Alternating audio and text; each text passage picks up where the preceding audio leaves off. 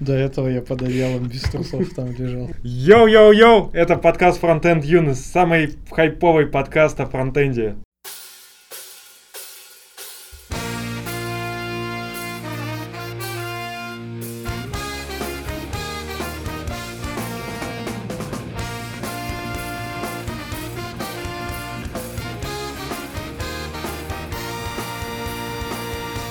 Сегодня в выпуске Дети исчадия ада или цветы жизни. Предложение по добавлению интерфейс VS6. Девушка без JS, как жизнь без JS, Клабикифай, как заменить верстальщика нейросетью, подкасты растут как грибы. Начнем мы сегодня с того, что конференция Питер CSS объявила о том, что они готовы позвать своих гостей вместе с детьми. И мы бы хотели обсудить то, насколько вообще э, хорошо или плохо звать на конференцию с детьми и как это может влиять на конференцию и на ее хайп. Да, но мы не будем рекламировать конференцию просто потому, что мы когда выпустимся, она уже пройдет, и поэтому это не имеет А мы в прошлом подкасте уже прорекламировали. Да, и в прошлом подкасте мы сказали, да, поэтому если вы хотите пойти на конференцию, слушайте прошлый подкаст, но вы об этом уже не сможете, вы это уже не сможете сделать, потому что вы уже будете в будущем. Ну, вообще, мне кажется, что идея неплохая, с одной стороны, потому что, возможно, некоторых людей действительно сдерживает то, что они сидят с детьми дома и не могут прийти на конференцию. А с другой стороны, все-таки не все люди рады тому, что, например, в, ну, там, рядом с ними будет много детей, и, возможно, они будут как-то мешать, или, может быть, это не очень хорошая идея. Отправлять пакеты в NPM будут. Да нет, там просто будет эта коробочка со спиннерами. Тогда я приду. Играть. Детский уголок. У тебя свой есть. Надо же с детьми.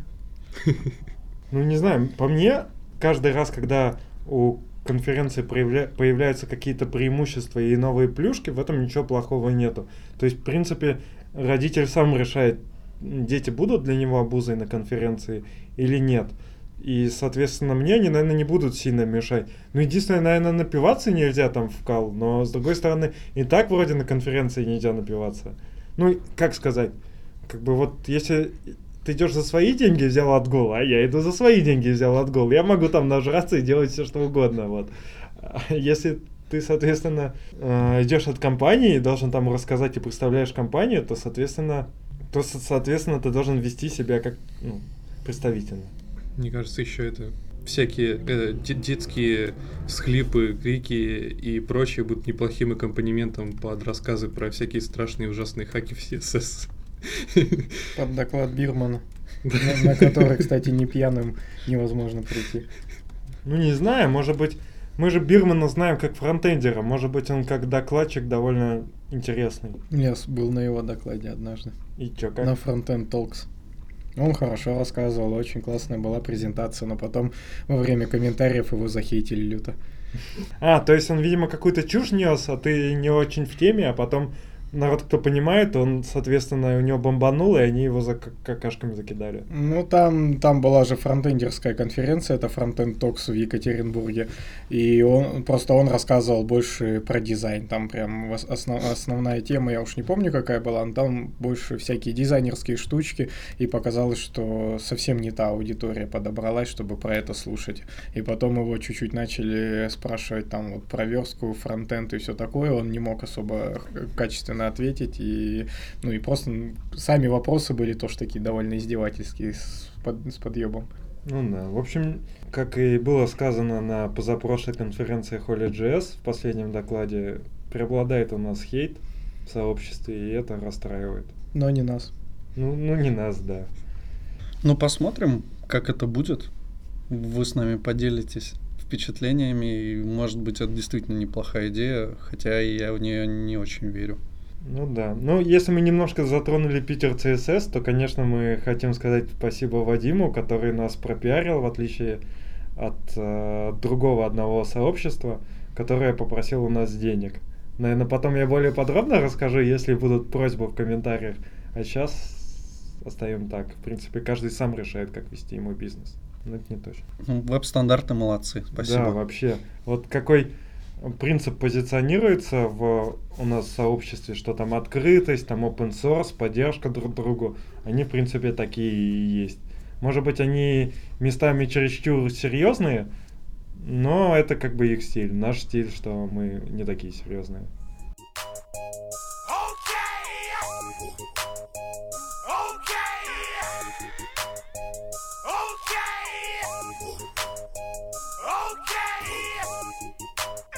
В общем, недавно вышел новое предложение по добавлению интерфейсов в ECMAScript.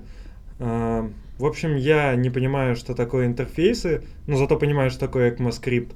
И вот эта штука на GitHub, она мне особо не помогла. Вот. И поэтому нам требуется мнение эксперта в области интерфейсов, что это вообще такое и зачем нам это нужно. Ну, вообще, появление этого пропозала это такой довольно логичный шаг, а, который исходит корнями от ES 2015, наверное, в котором появились символы. А, ну, вообще, если говорить про интерфейсы, абстрагируясь от JavaScript, это такая, можно сказать, структура, ну, как бы, как бы это так попроще. Я, я Хованского вспомнил шаверму, у него, помнишь, там структура была? Типа как шаверма? Ну, нет. Не, ну хотя, если если сказать, что шаверма это класс, и шаверма как класс имплементирует интерфейс поедаемый, то в принципе можно назвать шаверму э, поедаемый и назвать интерфейсом для класса шаверма. Не, не каждая ша шаверма имплементирует класс поедаемый. Но она уже не является шавермой. Если она не имплементирует класс поедаемый. Вот. Ну, в общем, если говорить про интерфейсы, то это такая штука, которая позволяет а, сделать какую-то договоренность а, между интерфейсом и классами, которые имплементируют этот интерфейс. Это некий набор свойств и методов, которые должны быть определены в классе, который должен использовать, имплементировать этот интерфейс. А, зачем нужны интерфейсы вообще? Как и, может быть, без них можно обойтись. На самом деле интерфейс это крутая штука, просто по той простой причине, что, э, во-первых, она позволяет, например, э, отдавая какой-нибудь там продукт, какой-нибудь набор, как, какой-то какой-то абстрактный проект, э, который будет как-то расширяться, можно на основе интерфейсов разработчику, который будет использовать там что-то из вашего проекта, создать, что э, сказать, а, и пояснить за то, какие вещи должны, например, там его классы, которые он там будет писать в своем проекте, должны, как они должны быть написаны. Ну, если говорить менее, там, скажем, так сказать, абстрактно, то можно, например, представить какой-нибудь э, интерфейс для, например, стека, ну, что у этого интерфейса должны обязательно быть имплементированы методы типа pop, push, например, вот. А, с точки зрения JavaScript, если смотреть на proposal, довольно прикольно сделано в том плане, что а, свойства для интерфейса, которые нужно определить в своем классе, они используют символы. И почему я сказал, что это очень логичный шаг, исходя из ES 2015, это то, что многие структуры, а, объекты в JavaScript уже определяют, переопределяют какие-то интерфейсы, но не совсем интерфейсы, а так называемые э, свойства, которые описаны символами, точнее методы, которые описаны символами. Например, э, у итератора есть, например, такой символ, по-моему, iterate, что ли, вот, который, когда используешь объект в цикле for of, вот этот вот объект, который ты кладешь э, в for of, он должен имплементировать этот метод iterate. То есть в этом методе должно быть четко описано, как получить следующий объект там, в массиве, в чем-то итерируемом. И логично, что эту штуку захотелось э, использовать, такие, такие соглашения на основе языка захотелось использовать и э, в мире разработчиков. Поэтому придумали уже вот эти вот, точнее, заимплемен... решили заимплементировать такие штуки, как интерфейсы, которые используют эти символы. А интерфейсы, они же, по-моему, похожи на абстрактный класс, да? Ну, что-то у них есть общее. То ну, есть интерфейс, он, по идее, не описывает, он описывает структуру, по-моему, но не описывает э, содержимое методов. Но тут можно отметить один факт, что так-то, а может быть оно и так, может быть сходство и присутствует, но все-таки абстрактный класс, если рассматриваем прототипное наследование в JavaScript, у тебя все-таки абстрактный класс, он должен быть, ты можешь класс наследовать только от него одного, ты не можешь от второго сразу же наследоваться. Ну, то есть ты не можешь экстенс сделать одного и второго, ты можешь сделать только одного экстенс. Ну, а и... имплементировать ты можешь несколько интерфейсов. Ну да, но я не, не про JS вообще. Ну, возможно, я ошибаюсь. А еще раз, э, когда мы описываем интерфейс, э, мы что описываем? Э, свойства и методы? Набор. Как? Набор а, только или что в них содержится? Нет, то, что в них содержится, ты описывать не можешь. Ты именно вот напис... метод body тут написано. Это, ж... это вот именно вот эти вот методы, их ты можешь не, как я понимаю, ты их можешь не имплементировать, ты должен обязательно имплементировать вот именно вот эти свойства, символы. А вот эти штуки, они, как я понимаю, они просто будут, как если ты на следующий класс, они будут просто присутствовать у тебя, и все. Вот. Ну, кстати, да.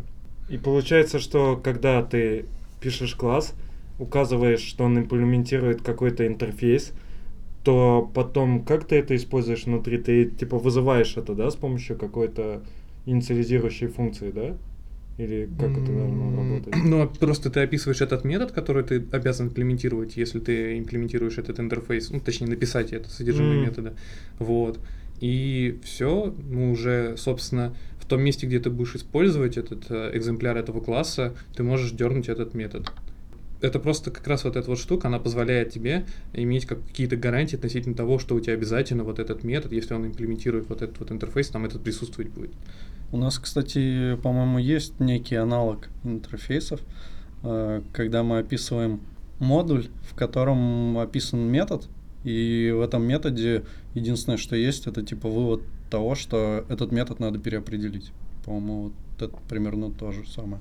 На вывод он происходит на основе чего? Производит, происходит э, ошибка? Ну, то есть есть, э, допустим, класс, ну, да. у него есть э, несколько методов, угу. и там один из этих методов, допустим, он пустой, угу. и все, что он делает, это только выводит э, сообщение, ну там в конце лог, допустим, угу. что тебе нужно определить этот метод в твоем уже классе который ты, ну, типа, отнаследуешь. Тут это такая договоренность, которая, ну, тебя, ну, вот есть у тебя консолог, консолог есть, хорошо посмотришь, а если нет.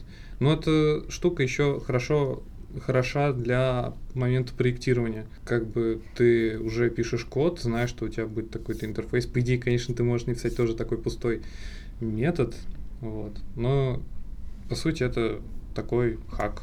Ну да, я так, про это имел в виду.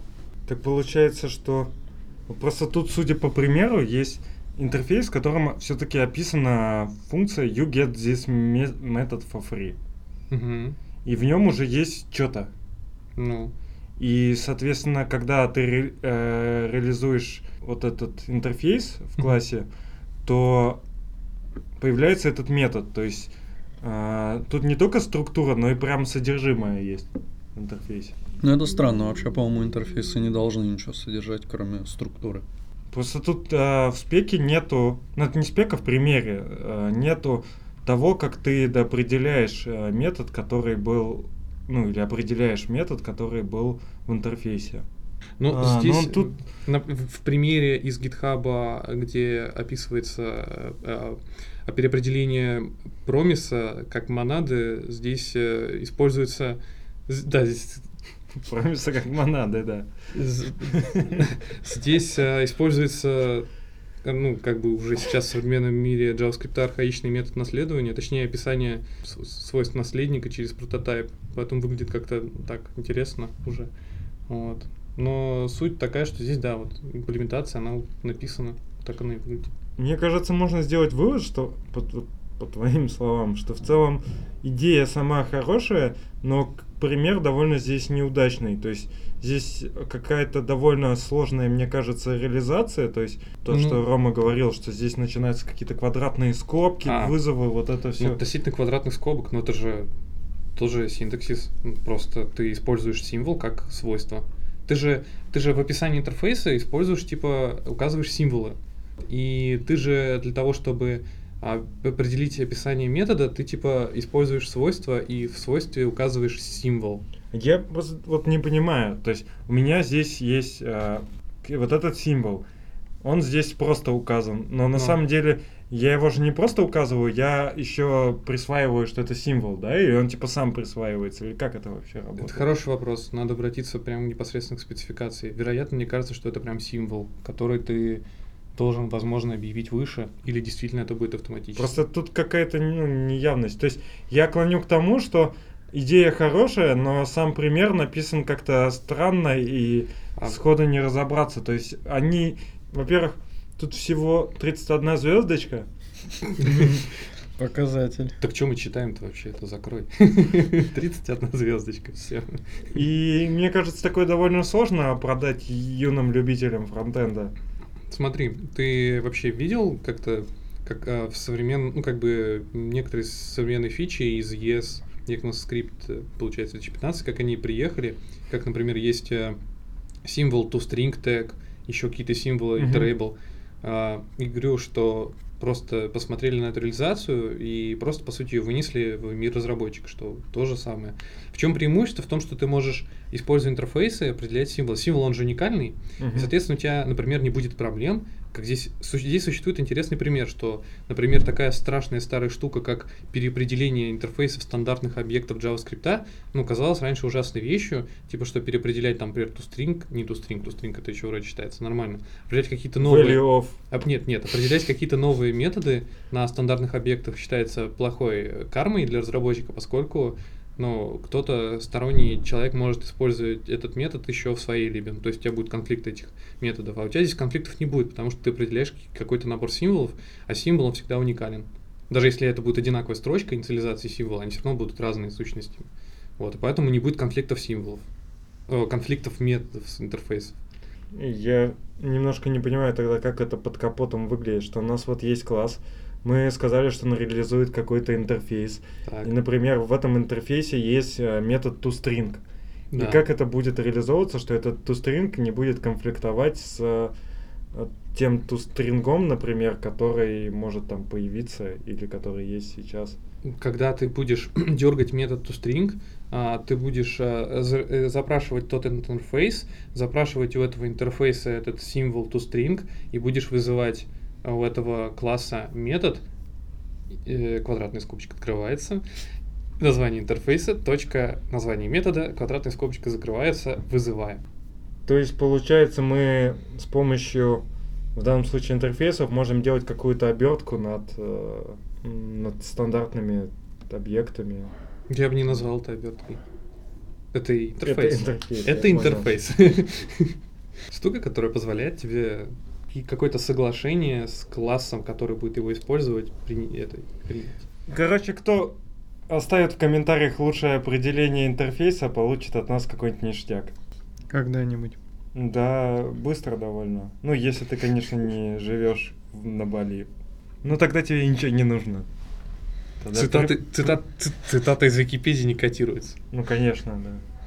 Если ты живешь на Бали, то пришли нам манго. В общем, вердикт Годнота или дерьмо? Похоже на дерьмо. Я, между прочим, звездочку на гитхабе поставил.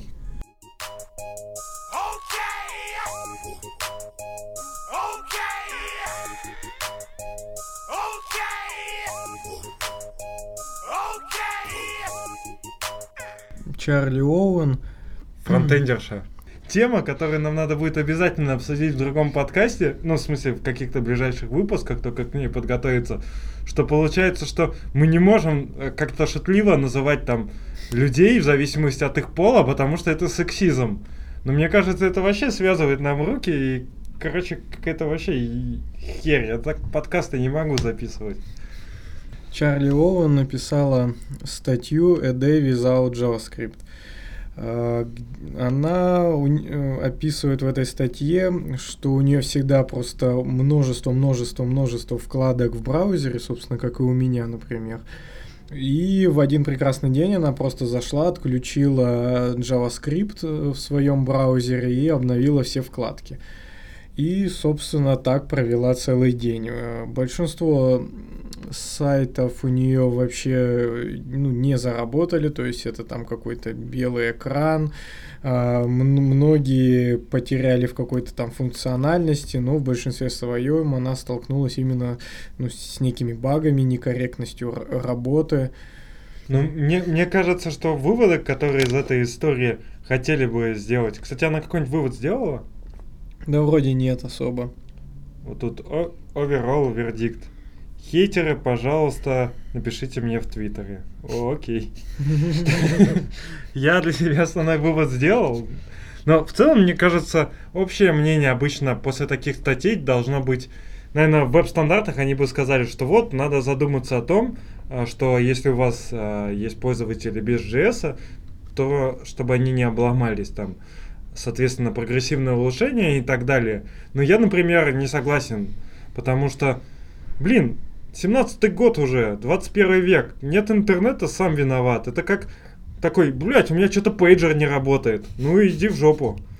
А мне кажется, что тут э, проблема не в том, что медленный интернет, а в том, что просто люди ну, типа, отключают себе JavaScript, чтобы для каких-то целей, там, чтобы он не грузил их компьютер, там, или, не знаю, боятся там слежек, ну, вот есть же люди, которые отключают э, все там метрики, допустим, и так далее. Мне кажется, это делается именно специально. Это не делается так, что, типа, вот у тебя есть какие-то проблемы, у тебя нет JavaScript. Ну, если подходить к этому моменту более, как сказать, подробно, то в целом нужно понимать, какой у тебя контент. То есть а, если ты заходишь на новостной сайт, он должен работать без JS. Если ты заходишь на YouTube, то извини, ну, это сайт, у которого реально там динамика, и ты ничего не получишь. Ну, я так понимаю, что как раз-таки YouTube не работал, а вот, например, страница скачивания Google Chrome, там white page. Ну, работал, но плохо, типа, все равно не идеально.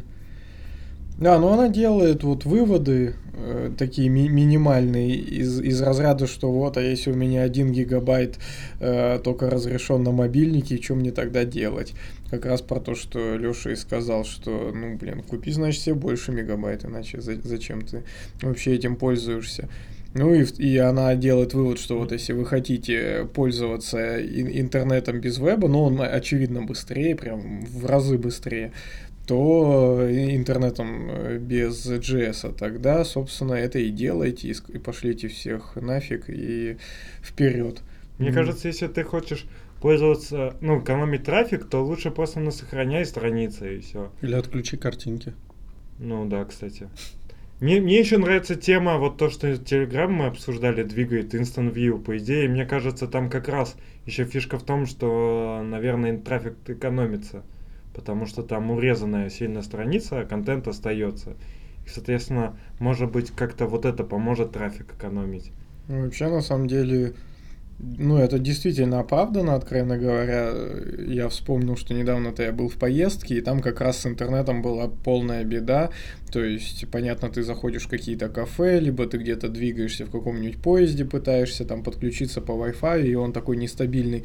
Instance View очень круто зашел, то есть э, телеграмчик, он, в общем, вот как раз очень быстро тебе все подтягивает, ну, какие-то там твои переписки, новости, чатики и так далее, там, хоп, ссылочка с Instant View ты нажимаешь, и, собственно, она очень быстро загружается, очень удобно, на самом деле. То есть, да, разработчики должны думать об этом, но, в принципе, э, наверное, сайты ну, не знаю, ну, в целом Google облажался, мне кажется, если с их сайта нельзя без интернета ну, без э, JavaScript скачать э, их браузер, значит, вы сами виноваты. Ну, ну, хотя, с другой стороны, может быть, вот у этой девушки бомбит, а на самом деле чуваки из Гугла посмотрели, что таких чуваков, кто к ним заходит без JavaScript, там 200 человек в месяц, и они подумали, что ну и хер, хер-то с вами. Мне кажется, там же не такие скиллохи сидят, нам прямо аналитика. Хотя, с другой стороны, удобно в Гугле работать. Ты сидишь, нихуя не делаешь, а все думают, блин, они же, наверное, умные, ни херней занимаются. Сначала ты работаешь на зачетку, потом зачетка на тебя. Не, ну смотри, во-первых, чтобы отрисовать э, страницу с картинкой и кнопкой скачать, JavaScript особо не нужен. Я так понял, что там, э, ну я бегло глянул, я так понял, что там какой-то редирект через JS делается, и без какого-то параметра в урле у тебя не отображается страница. Ну, это как бы очень странно вообще выглядит. И, ну, я считаю, что Google реально сами дебилы. Блин, может, я зашел в какого-нибудь ущербного браузера, чтобы наконец-таки скачать себе Google Chrome, у меня появился JavaScript. А у меня нет такой возможности. Такой, знаешь, Ubuntu себе накатил через задницу.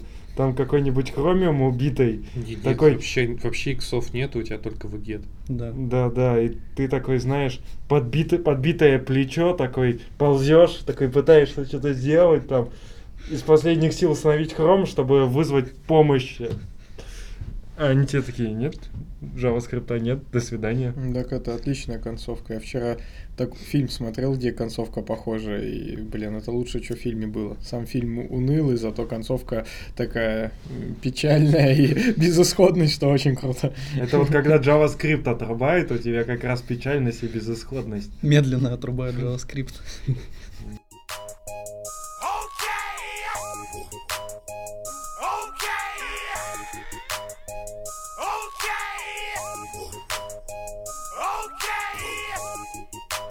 На Медни в, в Node.js внедрили такую функцию, как callbackify. Ура! Вот, довольно интерес, интересная тенденция. Назови автора, не стесняйся. Да, автор. Никнейм которого Рифак. Или Рифак. Рифак, наверное, но... но он когда... Я предпочитаю Рифак. В общем-то, прослеживалась тенденция к тому, что некоторые даже коллабораторы ноды вроде как довольно тормозили, говорили, зачем нам это нужно, но в итоге все-таки большинство перевесило в сторону того, что нужно внедрить эту неимоверно полезную функцию в Node.js. Она пока, пока не вошла в релиз, но думаю, что в ближайшем релизе она поедет. Как вам такая функция Callbackify? А там же, по-моему, была какая-то история с тем, что вмержили этот pull request, потому что они не придумали, как ему отказать. Ну там типа не такая тема была, а что в, в целом, да, а, когда ему думали, как отказать, и что ему там все время... Короче, с ним разговаривали, обсуждали, что типа что вообще не самая удачная тема, и сообщество думало, что это проблема в кода ВКонтакте. И, соответственно, э, чувака нельзя просто послать, если он херню предлагает, а нужно объяснить. И все думали, что объяснят и развернут его. А оказалось, что его не развернули, а вмержили. То есть мы перед подкастом думали, сейчас обсудим проблему в том, что нельзя людей посылать, а проблема оказалась в том, что у нас эту фичу приняли. Вот. Ну, вообще выглядит немножко абсурдный это выглядит какой-то каким-то хайпом на Fire, то есть был Promisify, Callbackify, теперь нужно для генератора. Я придумал, можно запилить во время подкаста Undefined Fy. Нормальная тема. Всегда из любой темы Undefined делает. Удобно. Да. Я слышал, что все минусовали вчера активно, а где это все было? Ну как все? Я не Мы минус... своей тусовкой минусовали. Да, как где вы минусовали, здесь не видно. Палево. Здесь одни плюсики. Не, на самом деле нету практически минусов. Если вам изначально, мы просто еще не доказали, почему это говно, но если вам не нравится или потом не понравится, мы оставим ссылочку, обязательно приходите, мы скажем, где там минуснуть надо, потому что ну, идея сама по себе бредовая. Из промисов делать колбеки. Из... Это выглядит как вот часто на конференциях бывают доклады ради докладов, а тут э, pull request в ноду ради pull реквеста. А мы еще сегодня я обсуждал с коллегами то, что утился вообще очень странная штука в ноде. Во-первых, не всегда понятно, вот зачем нужны такого рода утилсы, почему это не сделать отдельным нод модулем, зачем это тащить в сборке ноды многие утилсы, которые добавляют, их потом объявляют deprecated через какое-то время. И это какой-то тупняк. Почему сразу не обрубать э, какие-то стрёмные штуки? И почему не сделать NPM модуль? Зачем вот тащить это в ноду? У меня есть идея. Можно отправить pull request с пометкой, что этот метод deprecated. И может его выпилят. Не найдут причины отказать. Ну, а можно еще другие для генератора сделать можно. Можно из всего, что из всего символ создавать. Был объект, стал символ. Ну, символ же тоже объект, да. Си- Symbolify? Symbolify. Symbolify. Круто звучит. Вообще, да. С другой стороны, есть же, например, Promisify. Почему бы не быть Колпакифай? Ну, потому что промисы это следующая ступень, как бы после колбеков, а колбекифай это такой возврат в прошлое. Но вроде как Колбакифай это все-таки такая, ну, считается вроде штука с меньшим уровнем абстрак- абстракции, вроде как относительно быстрее. Хреновее с точки зрения построения архитектуры, наверное, больших приложений, но с точки зрения работы вроде. А, Меня больше всего напрягает, что может случиться так, что э, люди, имея два таких два таких хелпера, просто будут угорать. То есть Ну, такие, ну, здесь у меня промис, значит, чтобы состыковать с промисом мою функцию, я, пожалуй, ее из колбека сделаю в промис. Потом такой, о, а здесь у меня пришел промис, но мне надо с колбеком стыковать. Я, пожалуй, тогда и этот промис в колбек превращу.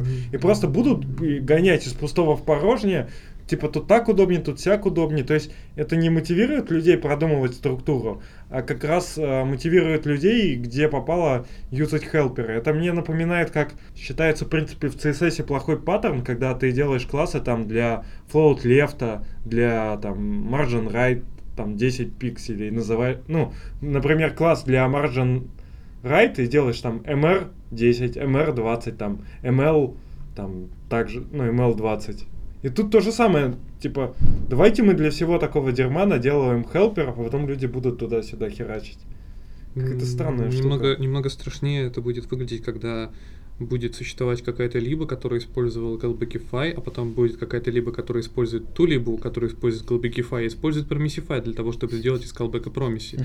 Sify. И будет еще какая-то либо, которая использует ту либо, которая использует Promisify для либо, которая использует Callbackify, и там будет использовать Callbackify. И таким образом, чувак, который установит последнюю либу, охереет от того стек трейса, который он увидит при вызове какого-то метода. Вот это, мне кажется, будет тоже таким страшным. А еще когда это объявят деприкейт, будет совсем плохо. Так еще говорят, что в том же Promisify его только сделали, но там уже ишисов накидали, там уже фиксы идут. То есть как-то они слишком, мне кажется, легко относятся вот э, к pull реквестам в утилсы, то есть как-то с таким с легким сердцем принимают их.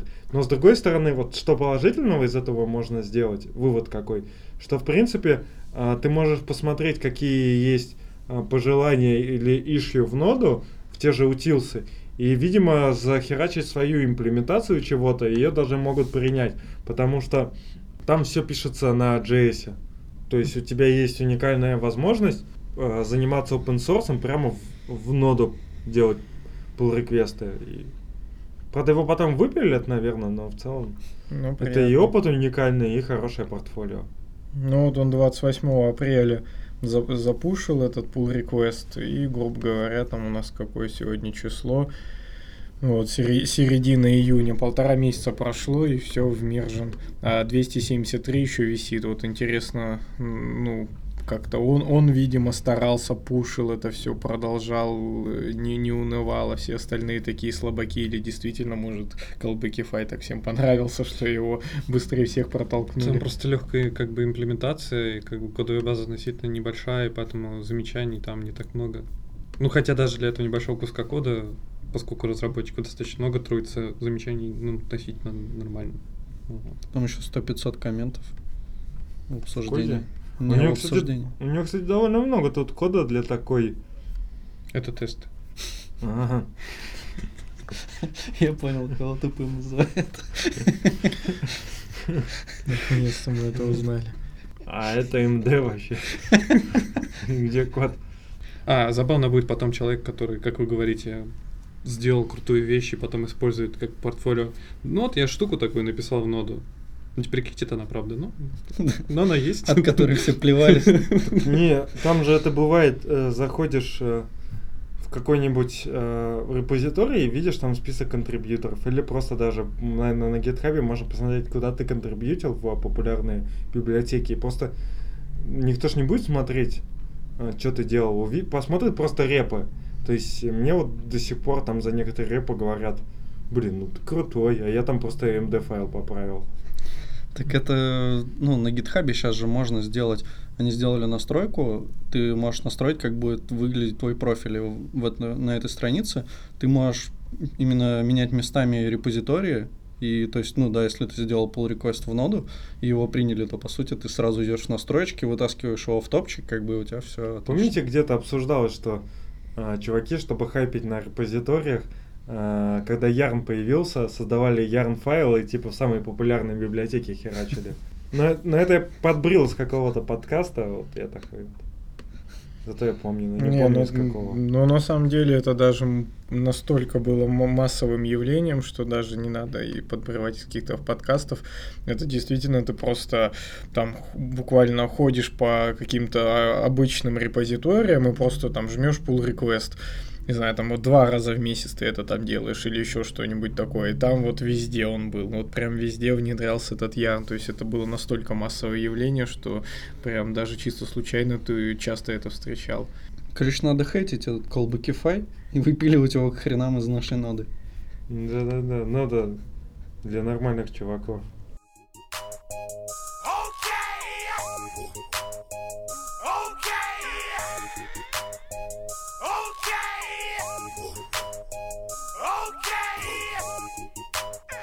Я буду учиться читать, я просто плохо вслух читаю. Датский стартап научил нейросеть верстать интерфейсы сайтов и приложений по макету. Все, прочитал. Отличная новость, поехали дальше. Потеряем ли мы из-за этого работу? Но мне кажется, что именно сам, сам процесс верстки, а, он довольно механический, что ли. То есть, наверное, можно как-то его автоматизировать. Это не так, что ли, ну, не кажется rocket science. Если еще договориться изначально, как макеты делаются, то, особенно скетча, если, это были не нейронные сети, но все остальные попытки это заменить прям живого верстальщика все время проваливали, всякие Adobe Muse, что там были, еще FrontPage и еще раньше, очень много FrontPage и это же вообще не про это. Почему? Там даже нейронкой не пахло. Ну я думаю, и в Adobe Muse не пахнет нейронкой. Я просто не знаю, что это такое. Ну это тоже такая штука типа... Ты еще сказал Dreamweaver, да? Ну вот типа это Adobe Muse более как Dreamweaver, только более friendly такая. Вот, но да, там, Dreamweaver вообще такой friendly. Там же просто, ну, получается трэш, э, то есть, в общем-то, может даже получиться и что-то на- нормально выглядящее, и даже работающее нормально, но код этот вообще невозможно поддерживать, и много лишнего, это же все влияет в том числе и на производительность, то есть, все равно по-прежнему пока что без живого верстальщика это как-то ни- никак, по большому счету. Он просто верстает? А он просто смотрит на макет, определяет. Ну, обуч... у него стратегия обучения основывается на том, что он понимает, типа, что такое кнопка, что такое там. Это другой какой-то интерфейс, типа, да, получается. Ну, mm. прикольно, но мне кажется, он не сможет, ну, стили прям писать. То есть ну, он сможет э, почему? различать, что это такое. Тут же получается, э, что ему на вход скармливают э, макет, который был. Ну, что как об, об, обучают нейросети, или как было бы ее логично обучать скидывать макет э, и скидывать верстку, которая подходит, ну и которая не подходит. И, соответственно, о, это, это скорее уже другая нейросеть, но можно так а, проверять верстальщиков. Скидываешь, они тебе скидывают макет, а у тебя уже есть нейронная сеть, которая обучилась, типа, понимать, нормально сверстано или нет. Которая обучилась смотреть на спе- читать, ну, которая обучилась спеки и, короче, по спеке гоняет, да? Не, я имею в виду, что... Вообще, это, по нормальная вообще тема. Ты в нейросеть скидываешь макеты, и скидываешь туда примеры хорошей верстки этого макета и дерьмовой верстки этого макета. Обучаешь ее, и потом, соответственно, скидываешь туда какой-то уже макет, который там использовал, и верстальщика, ну, то, что верстальщик сверстал, скидываешь. И там идет сравнение, он говорит, типа, дерьмово сверстал. Было бы прикольно э, замутить нейросеть, которая делала бы код-ревью у нас. Ну, кстати, да, можно попробовать. И сразу бы отличала, где говнокод, где нормальный код, сразу бы ставила недворкс, и все, пошел в жопу. Ну да, можно туда прямо, знаешь, э, поскольку это внутренний проект, можно сделать э, дан, все туда данные скармливать и сделать э, еще как бы исследование, то есть скар скармливать, не знаю, там, пол, возраст, время, когда чувак коммитит, просто все. То есть... Имя. там репозитории, тогда, ну и можно будет понять, типа, например, мы будем знать, что, допустим, большинство э, косячных комитов там происходит в 8 утра там, или наоборот в 2 ночи, что говнокод обычно пишут... Я думаю, у каждого было свое имя в голове. У меня, например, Геннадий. Неожиданно.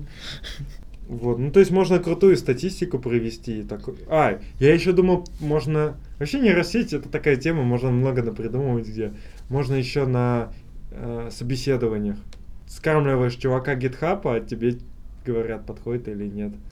Но это уже даже не нейронная сеть, хотя может быть и нейронная сеть.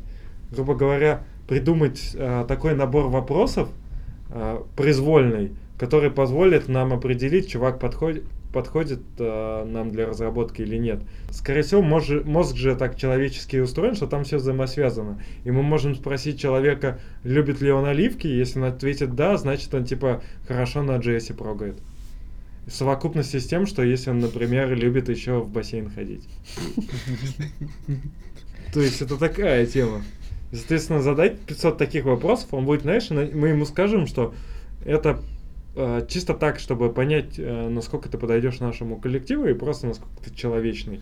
И чувак все расставит от балды, а мы потом ему скажем, не извини, нам ты не подходишь, ты... Не ешь оливки. Ты по Ну, тебе надо в другую компанию. Похоже на какие-то психологические тесты, где ты приходишь, тебе там 200 вопросов задают, и несколько, некоторые из них повторяются в разной там какой-то вариации, и тут определяют резко твой какой-то там темперамент, еще что-то.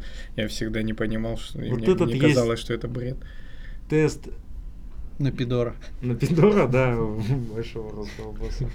Есть тест Рохаха, или как он. Рошаха. Да, и там можно такой же на собеседованиях давать чуваку кучу картинок, пока он не скажет JavaScript. Если он ни разу не скажет JavaScript, то, короче, он не подходит. Мы немножко что-то отдалились от темы.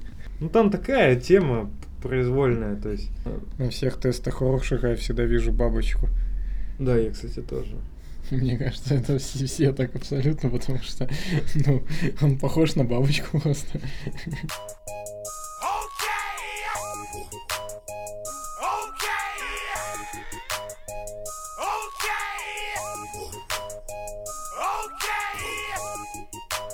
Подкасты снова начинают расти. До недавнего времени одна из самых больших проблем создания подкастов была в отсутствии фидбэка. Автор не знает ничего, кроме того, что его скачивают. То есть слушают ли его, дослушают ли его до конца и так далее. И без этого довольно... Чё, блядь? Короче, это сказал Бобок, я не, не могу это читать, я не, он как бессвязанную хрень сказал. В общем, суть в том, что подкасты начинают расти, и об этом, ну, этого сложно не заметить. То есть подкастов много сейчас, они как грибы после дождя, а про нас говорят, что мы как под грибами, кстати, видели, да? Да, но нет. Мы не под грибами. А, соответственно, можно обсудить тенденцию.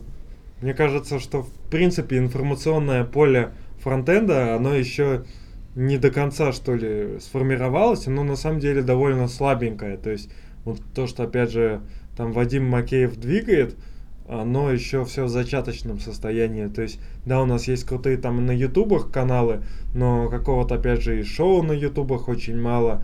И какого-то вот движения аудиовизуального еще совсем мало. Есть прям много места, куда развиваться. И вот подкасты как раз сейчас начинают заполнять ниши. Единственное, там, мне кажется, что подкасты такие полупрофессиональные и идут клоны клонов, все друг на друга похожи. Причем, ну, виз визуальных вообще мало, то есть русского и визуального практически нету, вот кроме там фронтенд шорт.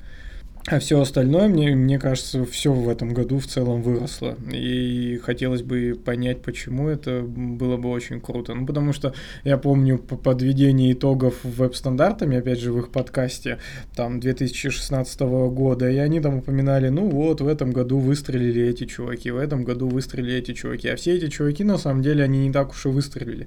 Ну, то есть они там что-то сделали, ну, понятно, они молодцы, это все круто, но вот лично я бы не сказал, сказал, что они прям заполонили собой, все о них услышали, все о них узнали, там какие-то тексты кто-то писал, кто-то переводил, какие-то там подкасты, но все это было вот не так эффектно, как вот в последнее время все это развивается. Появляется действительно куча подкастов, а, куча каких-то там статей и прям очень много всего. Вот непонятно, правда, почему. Ну, то есть, в честь чего это все так выстрелило именно сейчас. Вообще там Бобок затронул еще такую тему, что в iTunes для подкастов появится статистика скоро, и она будет очень мощная. Там можно будет смотреть, э, какие места перелистывают люди, ну, перематывают, э, где они выключают и так далее. Было бы интересно. Но не выключайте. В этом году точно супер сильно выстрелили всякие чатики. Но это может быть и в прошлом году, но уже под занавес. Куча чатиков именно в Телеграме, каналов в Телеграме. Сам Бобок вот недавно э, праздновал в своем канале, что его 30 тысяч человек уже читают, и он был очень растроган этим событием, на удивление.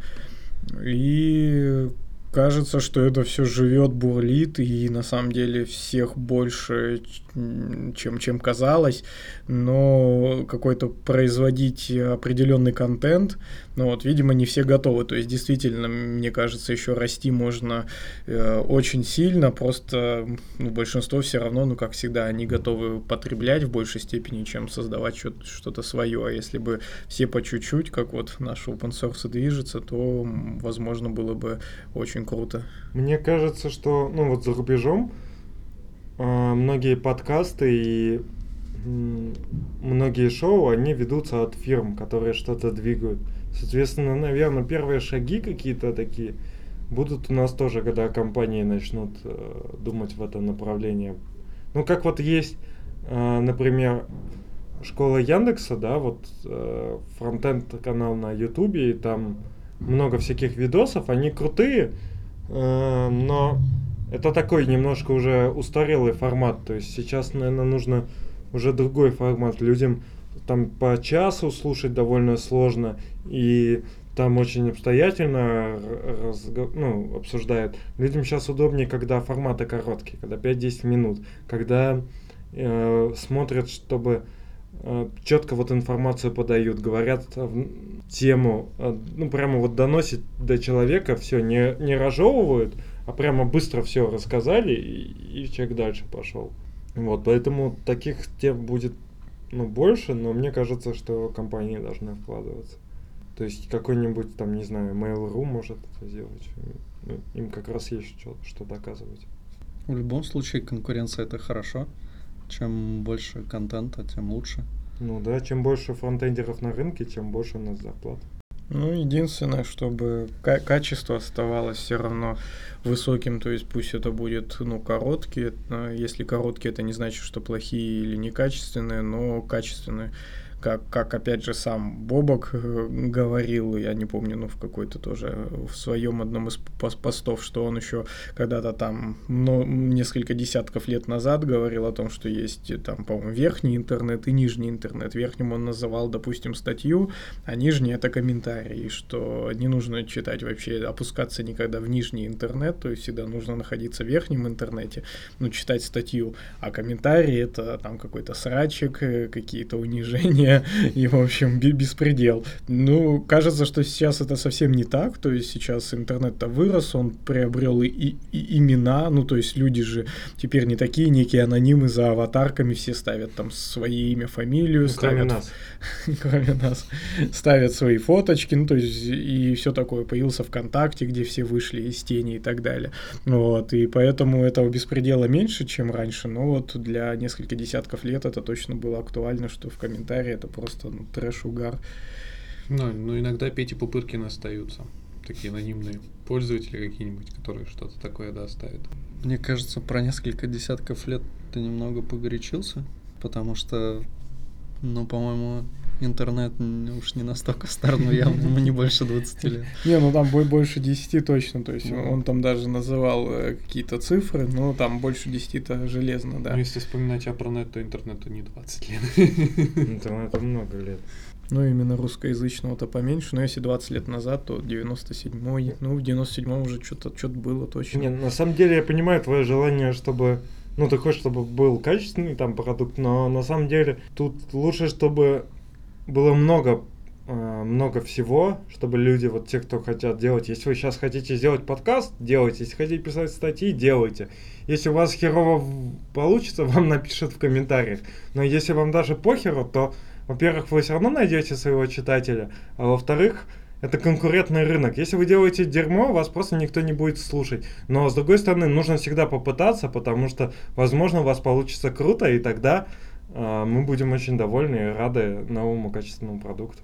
Да, конечно, пытаться и пробовать обязательно стоит потому что иначе кто это будет делать. То есть здесь э, все равно вот мы, мы постоянно говорим о том, что индустрия у нас э, фронтендерская такая агрессивная, и мы вначале это сказали, но на самом деле кажется, что это не совсем так. Ну, то есть, э, действительно, людей, которые помогут, подскажут, куда-то наведут, вот типа веб-стандартов да, довольно много, и все, в общем-то, открыты. Мне кажется, э, скорее на не злая, а саркастическая, и шутки просто переходят иногда за грань. Ну, то есть, тот человек, который тебя послал в комментариях нахуй, он может следующим комментарием тебе свободно помочь.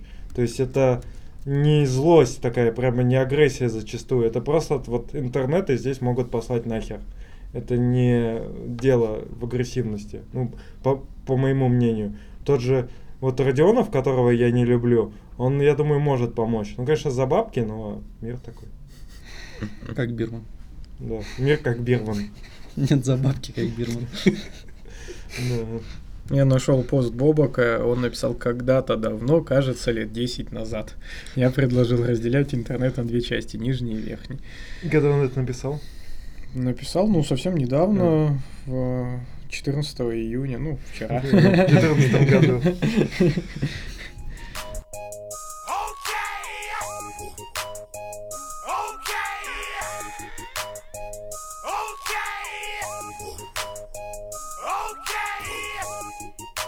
Короче, э, буквально недавно мы нас прорекламировали веб-стандарты, у нас стало много подписчиков, и нам очень...